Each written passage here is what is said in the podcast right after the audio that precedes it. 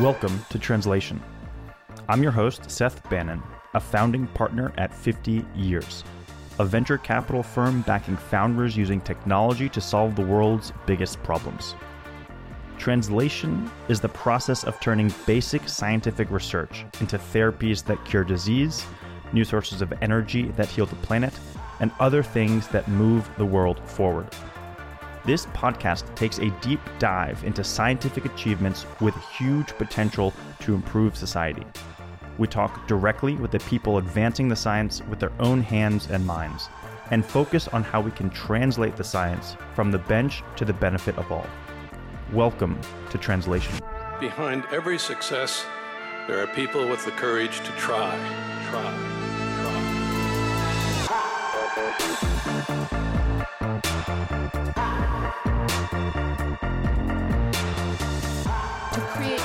sources of energy, to fix the carbon in our atmosphere, to cure disease.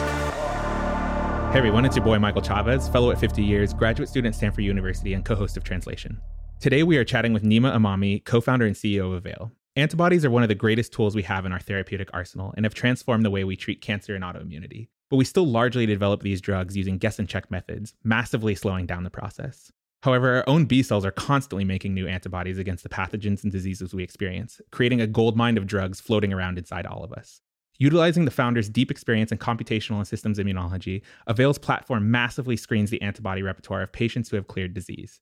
With it, they find ready to deploy antibody drugs that could treat everything from cancer to autoimmunity and even reprogram our own immune systems. So, Nima, thanks so much for joining us on Translation. Thanks for having me. Great to be here. Big fan of the pod. so, we're really excited to jam about the incredible science that you're pushing for now. But first, let's go way back. What got you interested in science in the first place? Yeah, you know, to be completely honest, it probably was started as the thing that I felt like I was good at, but eventually it grew to be the thing that I really loved. And I think probably the thing that got me the most interested along the way was the Human Genome Project. Mm. And I remember being in seventh or eighth grade and seeing this documentary where it was all about the Genome Project and it visualized the human genome as this stack of papers that was just filling up the entire volume of like this incredibly large room.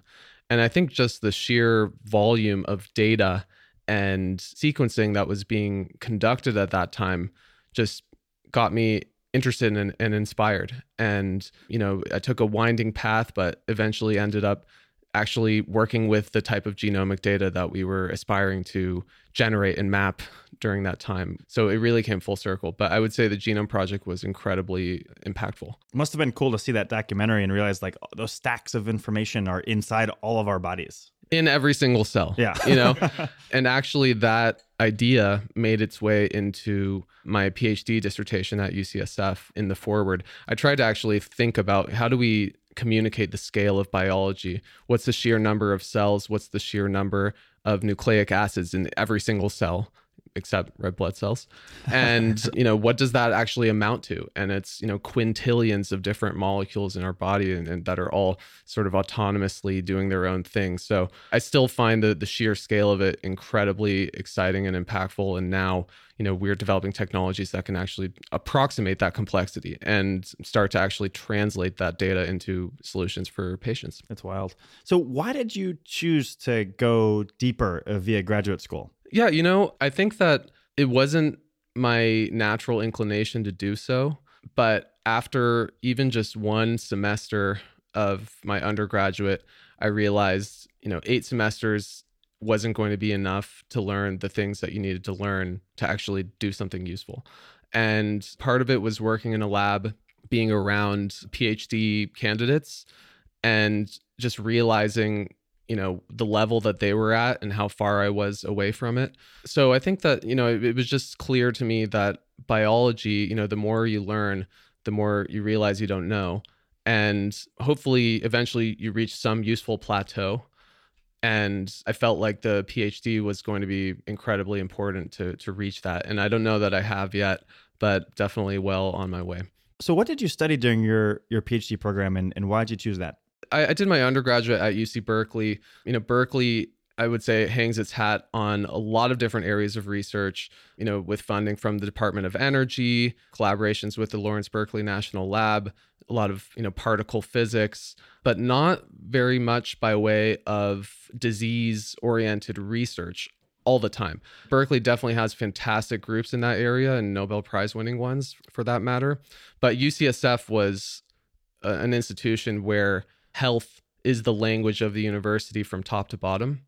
And no matter you know what you're doing whether it's research in the school of nursing or whether it's epidemiology research on health disparities either locally or nationally or even cutting edge basic science that might someday be translated into something useful for disease it just felt like that mission really drew me in and it was definitely the sort of thing I was looking for. So I ended up uh, attending the the program in biological and medical informatics, kind of marrying my training and my interest in computer science with also the the training I had had in bioengineering, working in the wet lab, and that led me to work in the cancer center at the UCSF Helen Diller Family Comprehensive Cancer Center, and work with genomes from patients with cancer. So, you know, hundreds of thousands of people with cancer, without cancer, and using the latest next generation sequencing data sets and technologies to tease apart why do some people get cancer and other people don't? And you know why are some forms of that more aggressive versus more benign? Those were the sorts of questions that we were interested in, and we tried to use you know a lot of the most sort of state of the art data sets to be able to tease apart that question of why. I love, by the way, that we have in the Bay Area what may be the the premier center for bioengineering applied to industrial applications, which is UC Berkeley, like a stone's throw away of arguably the premier institution for bioengineering as applied to health at UCSF. So, when you were starting your PhD program, did, did you know that you wanted to start a, a company someday? Were, were you always interested in entrepreneurship, or did that just come later? Yeah, you know, believe it or not, that was actually part of the reason why I chose UCSF is you know I grew up here in the San Francisco Bay Area. My parents are both engineers, but they're also you know immigrants to this country. So you know I think that confluence of a lot of different factors you know, motivated me to think about being able to kind of take a risk, do something that, you know, maybe my parents didn't have the opportunity to, and try to kind of challenge myself intellectually and also challenge myself in terms of making forays into how to apply science to business. So it was something I looked for in a graduate program. And it was clear that UCSF was supportive of those types of opportunities through the different resources, including QB3, Quantitative Biosciences Consortium and also the UCSF Entrepreneurship Center. You know, those types of resources really drew me into a program like UCSF's and made it clear that, you know, I would have the opportunity to build a network here in the Bay Area. But, you know, you never know whether the opportunity will ultimately present itself at the end of that you know special phd rainbow right and a lot of different factors had to come together a lot of people kind of sacrificed alternative opportunities and you know ultimately the science needed to be there the data needed to be there. And you know so it, it wasn't totally clear that all those factors would come together but ultimately when the opportunity presented itself i felt like i was ready to take the leap. Where did your parents uh, immigrate from? Yeah they're both from iran. And so you know they they both came interestingly enough to the country around the time of the iranian revolution either a little bit before or a little bit after. And you know iran uh, believe it or not has some of the premier kind of educational institutions in the world. Best electrical engineers in the world. Undoubtedly. Yes sir. And so you know it, it turns out that you know one of Iran's biggest exports isn't just pistachios, but it's also fantastic engineers to a lot of the top graduate programs in the United States. And so my my parents both ended up pursuing graduate education, met each other at Stanford, and so I ended up growing here. And went on to have very prestigious careers here, right? Yeah, you know, both sort of entrepreneurial in their own right you know my dad is part of a, a, small company that develops you know software for engineering kind of applications but he also teaches at stanford university and he also writes a textbook and he he keeps himself busy in a lot of different ways. My mom on on the other hand is is a force of nature who you know i don't, I don't think she'll ever be able to retire you know from you know a lot of the different things she she does but she's a, a chemical engineer by training who who is a manager and, and executive at intel. Cool. And uh, you also keep yourself busy now as the uh, co founder and CEO of a company called Avail Bio, which is really a, a sort of outgrowth of your academic research. What was the, the moment during your research where you said, aha, I think there might be a startup here? Yeah, you know, it was probably a few different moments, but, you know, the way that we sort of arrived at the idea was that, you know, we I, fe- I feel like we were always kind of spitballing ideas to each other for oh wouldn't it be cool if someone did that?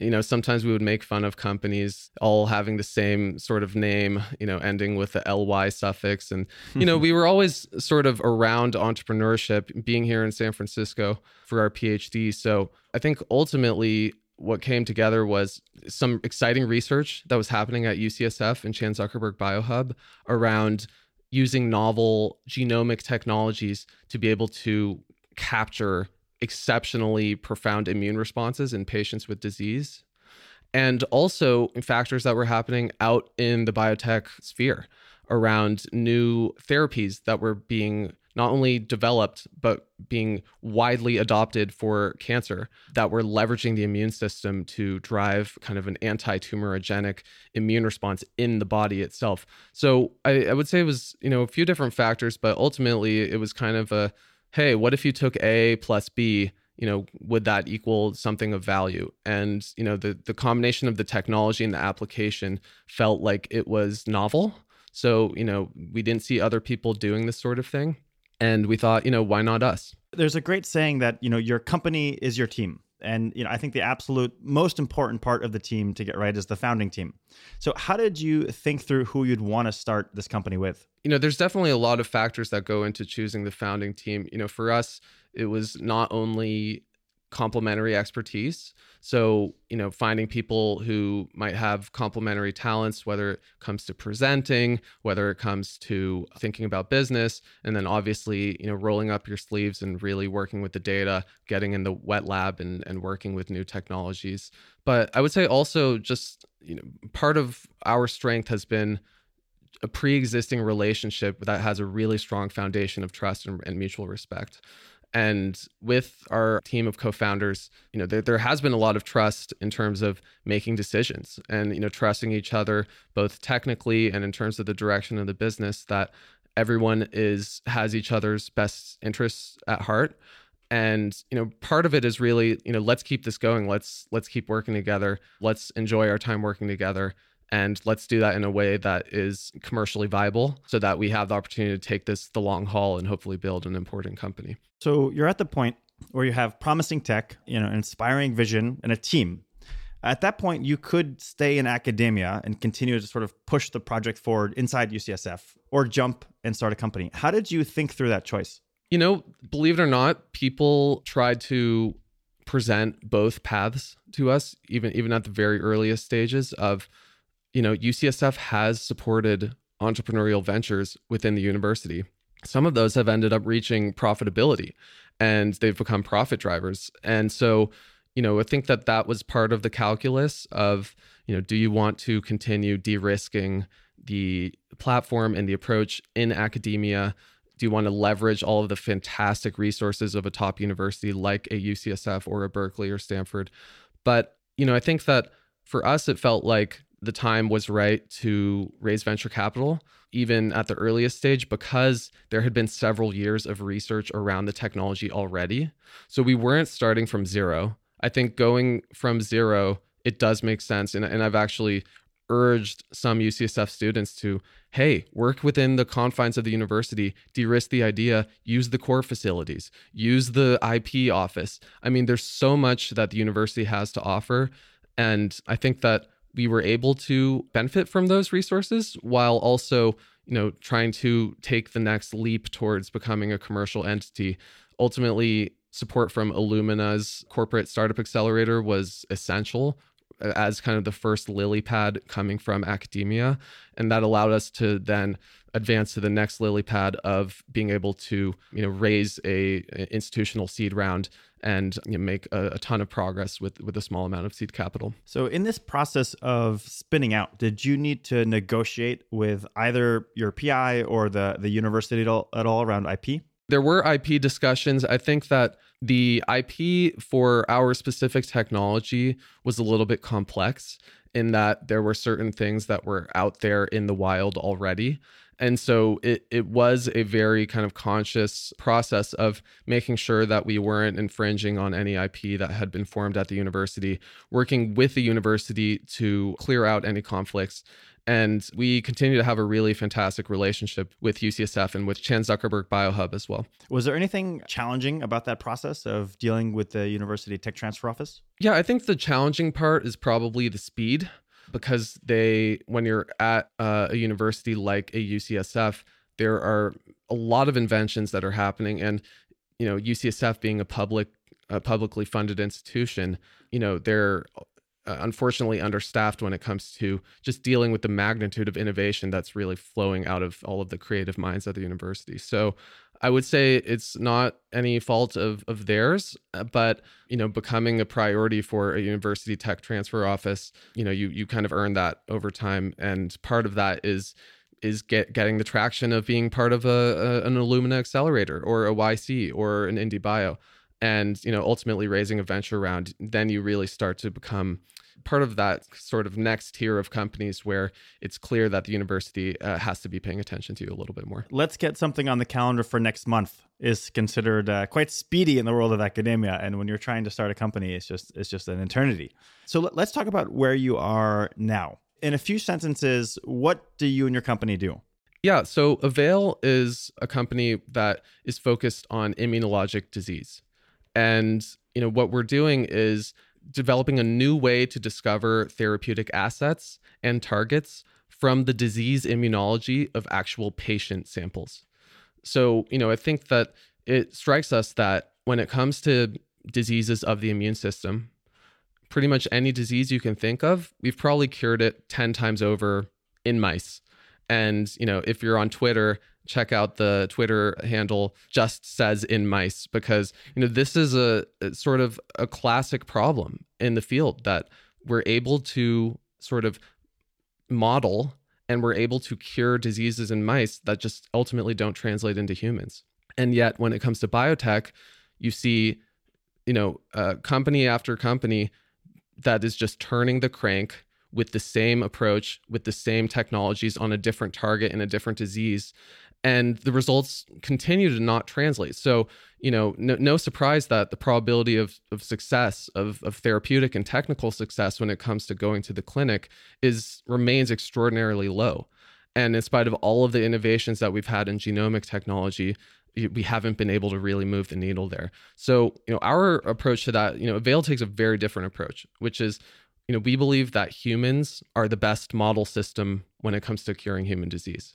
But we need, you know, as a field and as as a society, we need the right technologies when it comes to actually how do you how do you find the right level of abstraction of the biology that's actually directly impactful towards disease and how do you develop the right technologies to capture at that level of granularity so you know ultimately with the veil, what we have now is a platform technology that from end to end takes in blood samples from a patient with disease and ultimately translate that into de-risked therapeutic assets and targets that then we can develop against to try to improve that probability of therapeutic and technical success when it comes to in-human clinical trials. Awesome. So let, us decompose some of this, right? So the blood contains tons of stuff, right? From red blood cells to white blood cells to just a bunch of circulating other proteins and metabolites.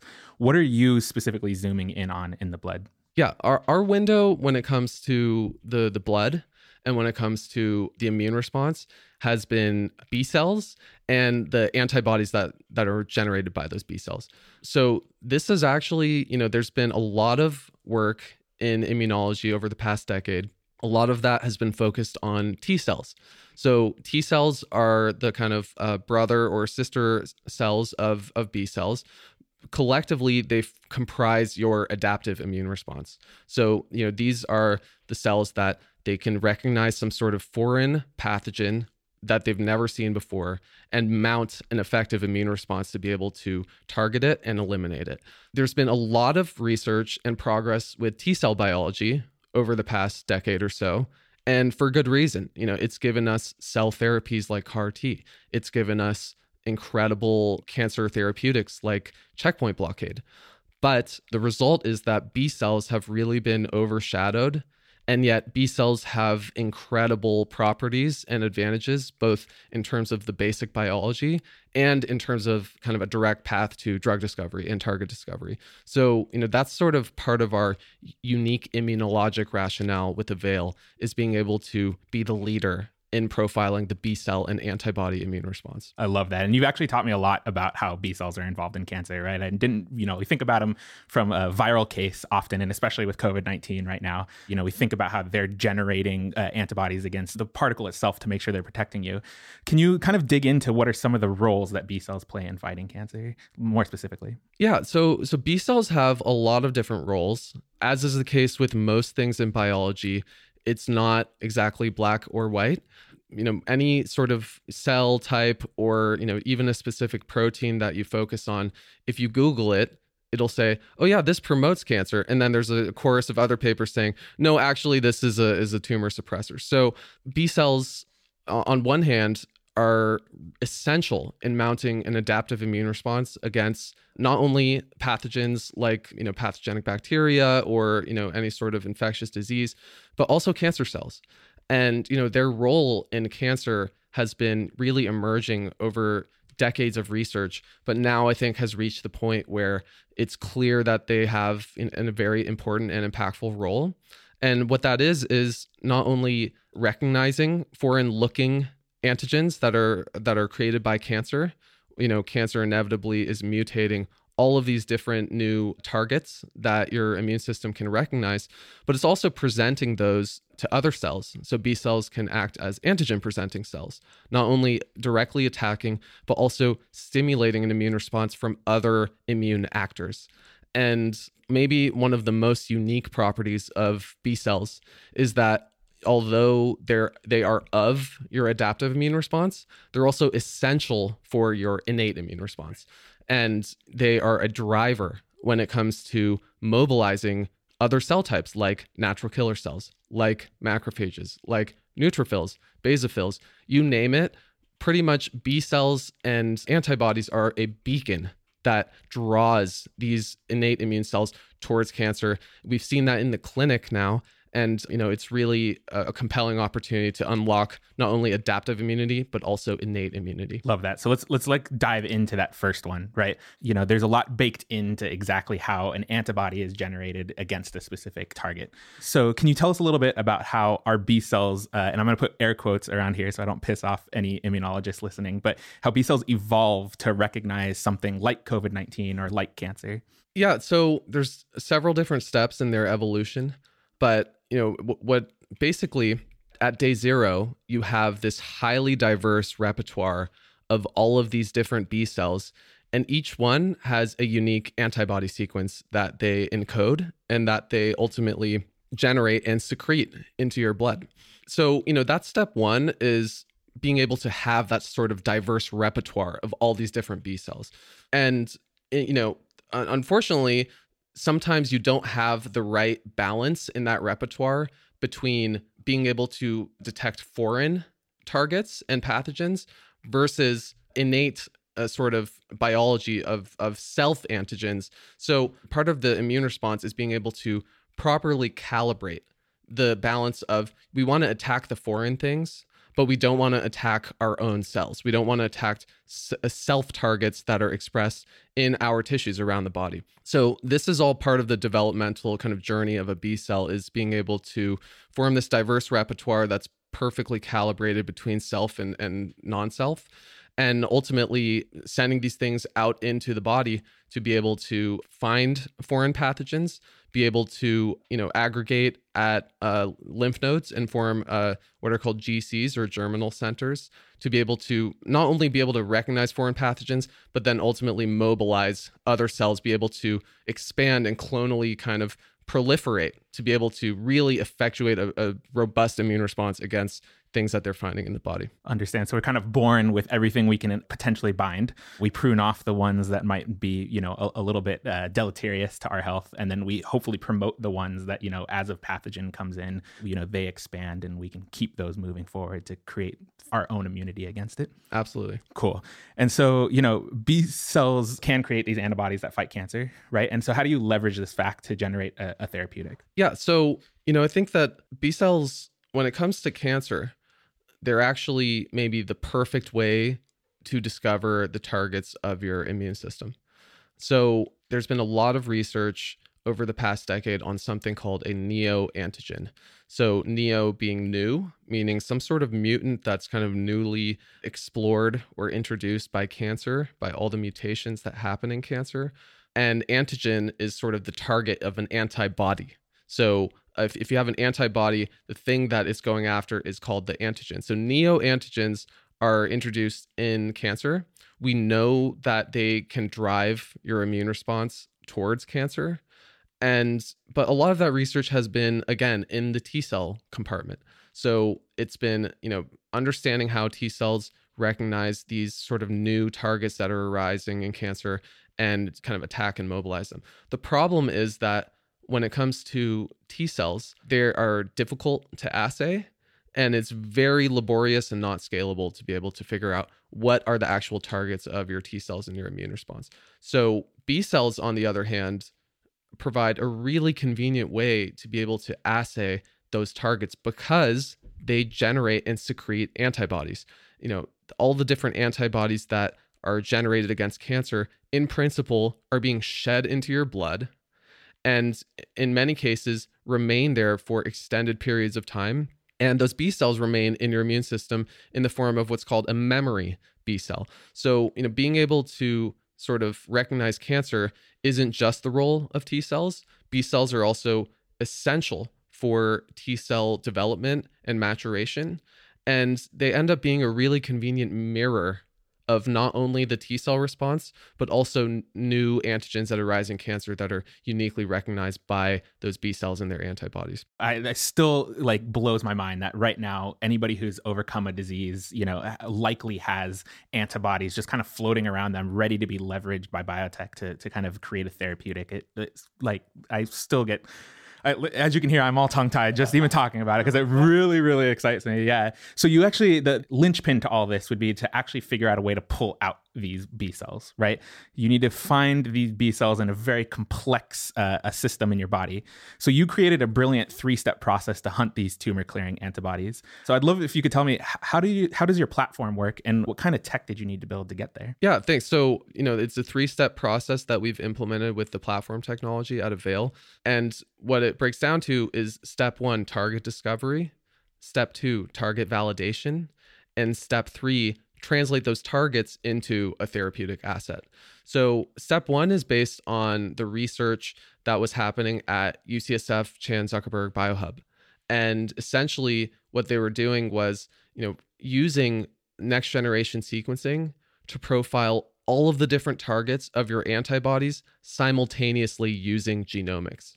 And, you know, we were excited about that research we connected with some of the leaders of that research effort at UCSF. And we said, how can we work together to form the next generation of this technology that's going to be even more incredibly sensitive and impactful when it comes to complex diseases like cancer and like autoimmune diseases. So in doing so, we really, you know, put our, our heads together and formed step one of our kind of platform technology, which we call SonarSeq. So, SONAR stands for Surveillance of Novel Antibody Repertoires. And what we're doing there is using these engineered libraries of millions of different immune targets, each of which has a DNA barcode to profile quantitatively the immune response of a patient, of a patient's blood sample against this vast library of, of genetic and proteomic diversity. And so at the conclusion of that process, you've identified a target. That's step one is SonarSeq target discovery. Step two is what we call cortex. So cortex is isn't target discovery cortex is target validation and mechanistic inference and that's where we've tried to leverage the kind of latest technologies in computational biology and incorporate it with not only our in-house sonar data sets but also external genomic data sets to be able to de-risk the mechanism for novel sonar targets that we see in patients and be able to actually translate that into a set of therapeutic leads that then we have a lot of conviction and data around developing against for the final step. So step 1 sonar target discovery, step 2 cortex target validation, step 3 is where we take those sonar targets and we translate them into therapeutic assets in, in what we call SquidSeq so SquidSeq is an NGS based assay where SQUID stands for single cell unique immunoglobulin identification, where we ultimately say, okay, let's just not profile and pinpoint targets from the immune response of a patient. Let's actually pull out the actual B cells that are generating those antibodies because those B cells hold the source code for a potential therapeutic asset. And you know these assets and these B cells are just, uh, to your point, they're there in the broader population, in patients with disease, in patients without disease. What is that sort of special immune response that we can discover that might hold the immune secrets to treat a disease for another patient, for another person who presents with a given disease? And SquidSeq is the kind of the, the final step of that process of pinpointing novel targets, de-risking them using kind of the best in class computational algorithms and data sets and then ultimately translating that into something which we can validate in a mouse and then ultimately back into a human where they belong. Sonar SquidSeq a plus for method acronym naming there. It's all the fishing expedition right? It definitely ties into that. Well that's exactly the idea is that even the leading companies today drug discovery remains a, a fishing expedition. And this is sort of that problem of we develop these therapeutics based on data in mice and then we try to take them into humans and you see this massive fall off in terms of their efficacy. So you know if we can kind of do a better job of profiling that ocean using sonar of all of these different antibodies all these different b cells and then using cortex which actually stands for computational target intelligence to validate those targets and be able to you know really narrow down into a set of the most promising candidates ultimately with SquidSeq we can go and we can pull out the giant squid that kind of evasive creature that lies at the, the depth of the ocean to be able to translate something which you know other technologies and other companies haven't previously been able to capture. You know, that's the idea with sonar and then ultimately with squid is let's see if we can dive deeper. Let's see if we can be smarter about the way that we're discovering drugs. How would we traditionally find cancer fighting antibodies and why is this approach so much better? Well you know i think a lot of the failures of clinical stage programs in cancer in humans can be traced back to in many cases the failure of the mouse models to faithfully recapitulate the cancer biology or the immunobiology that we see in humans. So this is a very common complaint from drug companies, from drug developers is gosh, you know, we just don't really know how to interpret that preclinical mouse data. There's a number of different targets where people might develop uh, an antibody against a particular target on a cancer cell, but you know you have to be able to show that it works in mice and then ultimately we end up really indexing on the success or failure in those mice. But you know we're not developing drugs for mice. We're trying to develop drugs ultimately for humans.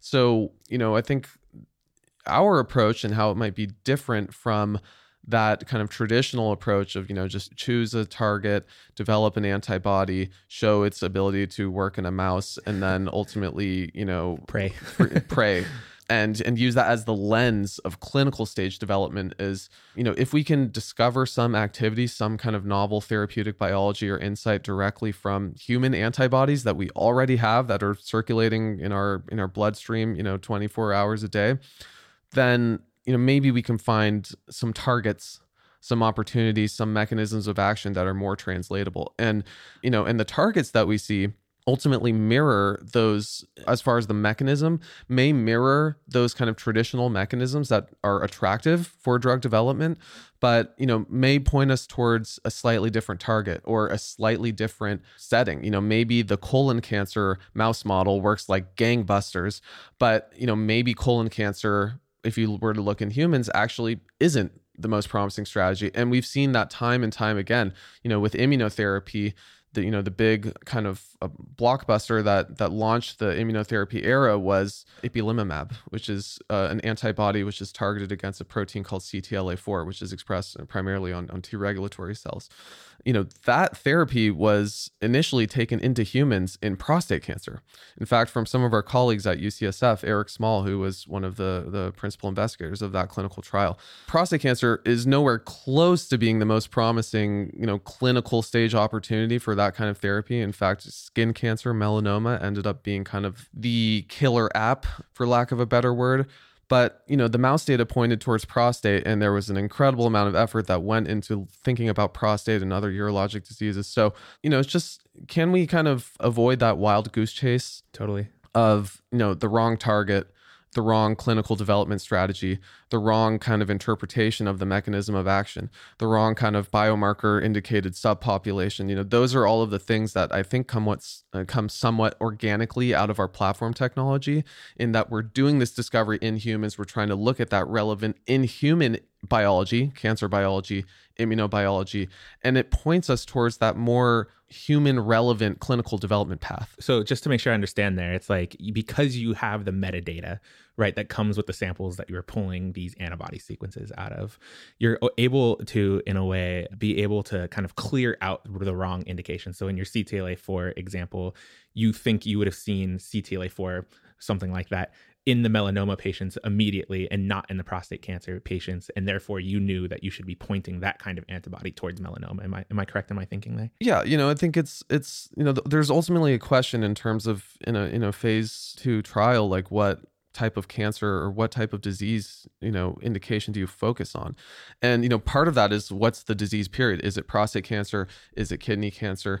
Is it breast cancer? And you know sometimes people will hedge with like a phase 1 basket design that you know has you know just a few patients from each type of but you know ultimately you're talking about n of 1 or n of 2 data points and then you make tens of millions of dollars decisions based on that very very limited data and so you know you, you, combine that with the mouse models that have their problems a priori and it, it just leads to a lot of guesswork.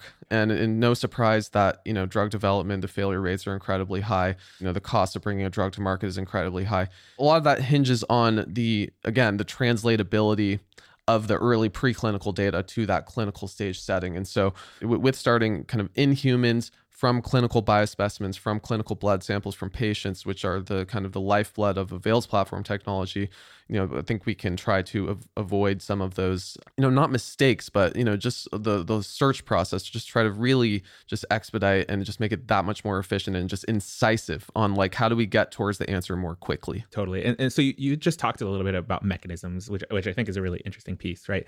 Because it's a bit of you know uh, most of the antibodies we think of in terms of cancer are kind of just binding a, a cancer antigen and hopefully like strangling the cells. But you know we're also seeing more things of like if you in indirectly target the immune cells versus the cancer and then the, the immune cells can do the better better job at what they do and, and start in fighting fighting your disease mm-hmm, and so mm-hmm. Can you tell me a little bit about what's popping out of this platform right? Are, are they all just working in the simplest fashion of this binding and strangling or are you noticing more sophisticated mechanisms popping out? Yeah all of the above. So the the simple thing and the sophisticated thing you know that we we see those and you know i think it in, in principle it speaks to the benefit of an unbiased approach where you know you're not biasing it just towards this kind of target that you read some paper about and that's you're kind of going all in on that you know we are looking broadly but you know we in terms of the targets that patients have of their antibodies which hit every different type of protein in the body and you know some of those are immune markers some of those are circulating factors which either kind of activate or inhibit immune cells. And in some of them are legitimate tumor antigens that are kind of highly expressed on different types of tumors. And, you know, where we see certain subsets of patients where it looks like that could be you know especially implicated or especially kind of efficacious therapeutically I found that so interesting because anytime, you know, I take an immunology class, you know, and they always start with, you know, all of the clearing mechanisms your body has to make sure that your B cells don't target any uh, natural protein in your body. There's so much checks and balances to make sure that that doesn't happen. Yet you're showing that your your uh, body is making these, you know, perfect antibodies against these really great immune targets, which in theory shouldn't have happened. So I'm very very interested in that mechanism. Yeah. So, you know, the mechanism that you're referring to here is essential for being able to balance between autoimmunity and anti-tumor immunity or productive and protective immunity. And and that that's kind of really just boils down to weeding out the B cells that are quote unquote autoreactive, meaning that they if they are allowed to proliferate and secrete antibodies, it may lead to autoimmune disease. Mhm. And so, you know, there's a balance in terms of how do we kind of appropriately mitigate against auto reactive kind of autoimmunity while still, you know, kind of maintaining that possibility of recognizing these aberrant forms of these proteins that may kind of be either present in cancer or you know even normal proteins that are just highly highly overexpressed in cancer at, at levels that are crazy in the context of what you would normally see in biology. So but you know everyone has some level healthy patients. You know we all have these quote unquote auto antibodies that hit these different forms of of these even these normal proteins in our bodies and we just often don't really even know what, what they're doing. You know, we know that in patients with autoimmune disease, they can drive that autoimmune pathology, so they can make the disease worse. And you know, there's a linear correlation between the level of that you know certain autoimmune patient would have of that of that particular auto antibody and the severity of the disease that they have. But healthy patients have them as well, right? So, you know, in terms of what they're actually doing in healthy patients and what they might be doing in diseases outside of autoimmunity, there's still a lot of questions to answer there. But, you know, that's where we are kind of developing those best in class kind of capabilities to be able to look very broadly and be able to tie that to an actual kind of clinically relevant, biologically relevant kind of target and outcome. You know, it's all about having that right level of granularity. Yeah, no, I think it's really exciting because you might be able to show that your body is in fact making its own immunotherapies, and, and that might be a mechanism of why we have. And I, I- find that so super super fascinating. I think this is a great segue to kind of push into what you were just talking about, which is the fact that antibodies are, are important even beyond cancer, right? And we, we see that in something like Humira, which is you know helping every inflammatory disease under the sun. But you know, how do you extend this beyond cancer and into things like viruses or autoimmunity or something like that? Mm-hmm, Yeah. So for context, you know, Humira, which you mentioned, is you know best-selling drug in the world today. It's an antibody which uh, sequesters uh, a certain type of cytokine, which are is kind of just a circulating molecule that kind of circulates between cells and can kind of uh, regulate signaling. By kind of sequestering that, yeah, it's been able to show efficacy across you know so many different diseases in rheumatology in autoimmune and all kind of auto-inflammatory conditions so yeah it's really clear that you know the right antibody against the right target can have kind of a massive impact for treating autoimmune disease the flip side of that which is somewhat kind of uh, palindromic is that you know antibodies are typically thought of in autoimmune disease as being uh, pathogenic Right. so that gets back to this idea of of these auto antibodies, which come from auto reactive B cells. So you know these are you know we your immune system is supposed to weed these things out to kind of remove B cells and T cells and kind of their immune receptors it's supposed to weed out the ones that hit normal tissues. But in some patients that fails that, that process fails for whatever reason and in some patients it fails catastrophically. So you know we have a study from some of our colleagues at ucsf that looks at a particular population of patients with a disease called aps1 and you know these are patients where the gene that regulates that whole process of weeding out autoreactive T cells in this case is mutated and is defective. And so the result is that patients don't weed out autoreactive cells. In fact, they have nothing but autoreactive cells, and those cells end up attacking every different tissue in the entire body. So these patients end up with, you know, women end up with ovarian insuff- insufficiency you know some of the men can end up with uh, attacking kind of uh, male germ tissues. You know patients end up with pneumonitis patients end up with kind of uh, hyperthyroidism patients end up with every kind of autoimmune disease that you can imagine under the sun is all encapsulated in this one population of patients.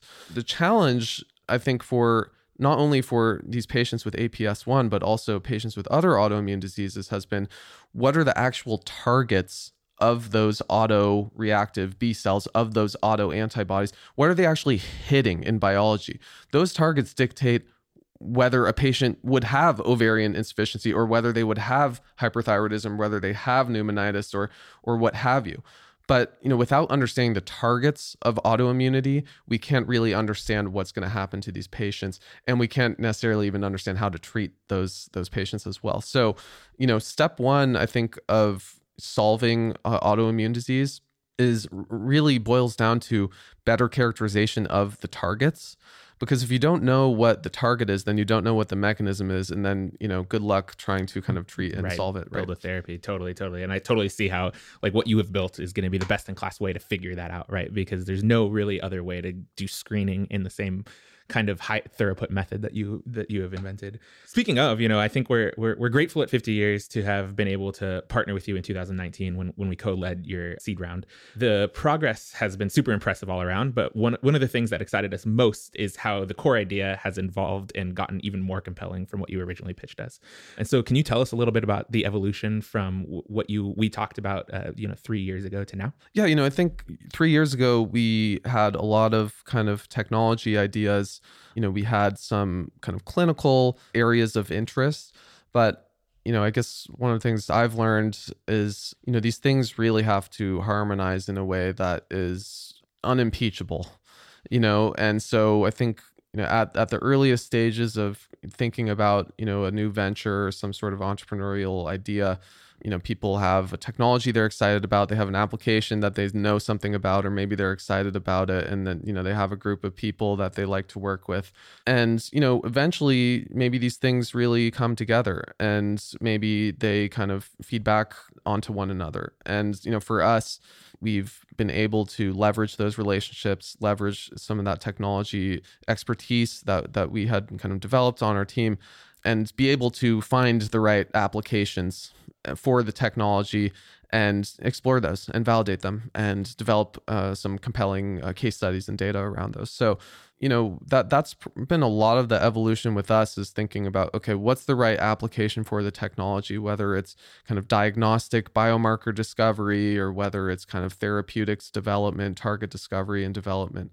Just in in the process of the past few years with the support of you know the, terrific kind of backers and, and, folks who who have uh, kind of bravely supported this type of contrarian uh, you know discovery platform we have been able to now develop some really fantastic data and, and kind of inhuman proof of concept in, in various different disease areas in cancer in immuno-oncology in autoimmune diseases. So, you know, we're it's it's been a great exploration process now. I think, you know, at the end point of, of the of that of that kind of validation and, and discovery period, we have a lot clearer idea of you know how this technology really makes a massive impact for patients and you know that's kind of the nature of a quote unquote deep tech platform is you know you come in with the technology and hopefully you find that beautiful marriage to you know the application that it really makes a moves the needle for. For sure. I mean i think it's crazy that anybody would call it contrarian right? Because even when you pitched it it, it had this like very scientific backing to it. And now that i've seen your data it's obvious that there's really really amazing assets that com- can pop out of this by by just searching what kind of is already being invented in, in human right? Which i think is really exciting. But you know now that you are starting to get some of these assets, how do you think about developing them? Is this something that you want to bring to other companies and say, like, we have uh, an antibody that might be interesting or a target that might be interesting? Are you doing it yourselves?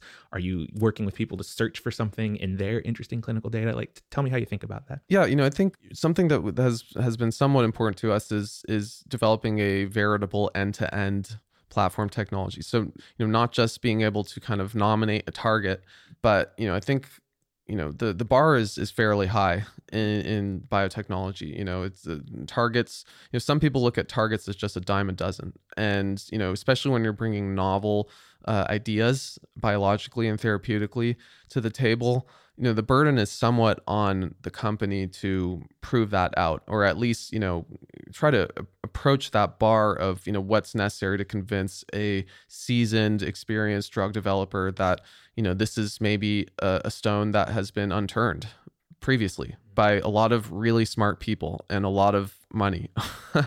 So you know i think uh, the great news for us is that if you have an antibody and if you know the target of that antibody you're you know zero or one steps away from having a potential drug candidate. Right. So you know i think that's what may uniquely empower us to be able to take that at the very least take that proof of concept the distance and potentially even take those programs the distance. You know that drug development we think that you know there's there is potential to do it more efficiently but ultimately you know really the the bottleneck is getting that clinical stage data so, you know, if we can kind of more efficiently discover and expedite the kind of preclinical advancement of these ideas, you know, we anticipate having a lot of different shots on goal. You know, there's only so many we can take ourselves as a company because of that kind of clinical stage bottleneck and because of the capital intensive nature. But, you know, we we already have a lot of exciting ideas that, you know, we think that there's potential to, you know, develop some some nice proofs of concept around those and then, you know, find the right home for them in in a partner organization that was a great answer. that's a good. That's a really good one. Nima, I really want you to reach and find your most optimistic self when answering this question. So I want you to imagine it's 10 years from now and everything has just gone perfectly. What does Avail look like and what have you accomplished? You know, I hope that some of the ideas that we're developing will reach uh, patients. Uh, I hope that, you know, in, in the course of accomplishing that, that we will maybe change the drug discovery paradigm in terms of how people think about this kind of process, this very kind of bespoke process of talking to someone about a target and looking at some literature and then just kind of developing conviction that way. We are data people and we like to think about kind of data driven uh, decision making and discovery. And so, you know, that that could end up being our kind of contribution to, you know, maybe changing the way that people think about you know making decisions even at the earliest stages of, of drug discovery. So you know uh, we're excited to kind of advance that line of thinking and to kind of be the champions you know really um, holding the torch for you know data driven discovery and decision making directly from humans in um, on day one.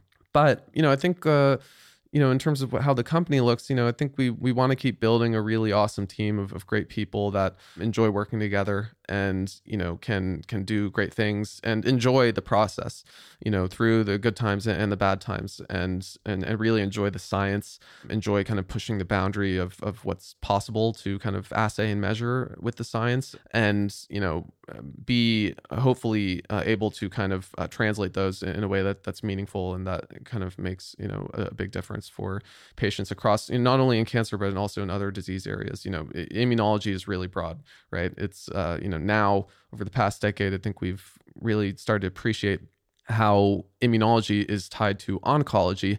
But you know there's there's so many different diseases and patients that are touched by kind of aberrant immunologic syndromes and things that are just so nasty and intractable where we need better data so you know I, I kind of see our impacts you know if if uh, we're able to kind of accomplish our goals and kind of you know you know be able to kind of make that progress incrementally and then hopefully you know you know make really leaps and bounds forward. As being thinking about how to influence immunologic disease at the level of, of therapeutic kind of discovery and development and and maybe even at the level of of how we even diagnose and how we even understand these diseases period right? You know these a lot of these immunologic diseases are so diverse. You know think about lupus. It's you know dozens of different kind of subtypes of the disease that don't really resemble each other and you know other than the fact of you know what we what we call them you know in some ICD-9 ICD-10 right. diagnostic kind of you know reimbursement code right so i think you know there's just so much potential to implement this idea of precision medicine but you know it's it's a really lofty idea and you know ultimately the rubber needs to meet the road and i think that you know we have the potential as a company to be very impactful in, in how we characterize these diseases and how we uh, treat them as well. Love that. Thank you so much for joining us, Nima. Thanks, guys. I hope you enjoyed that episode of Translation. If you're an author of an upcoming paper in bio or know of any interesting papers dropping soon and want to hear from the authors, send us an email to translation at 50.vc. We'd love to hear from you. Until next time, good bio.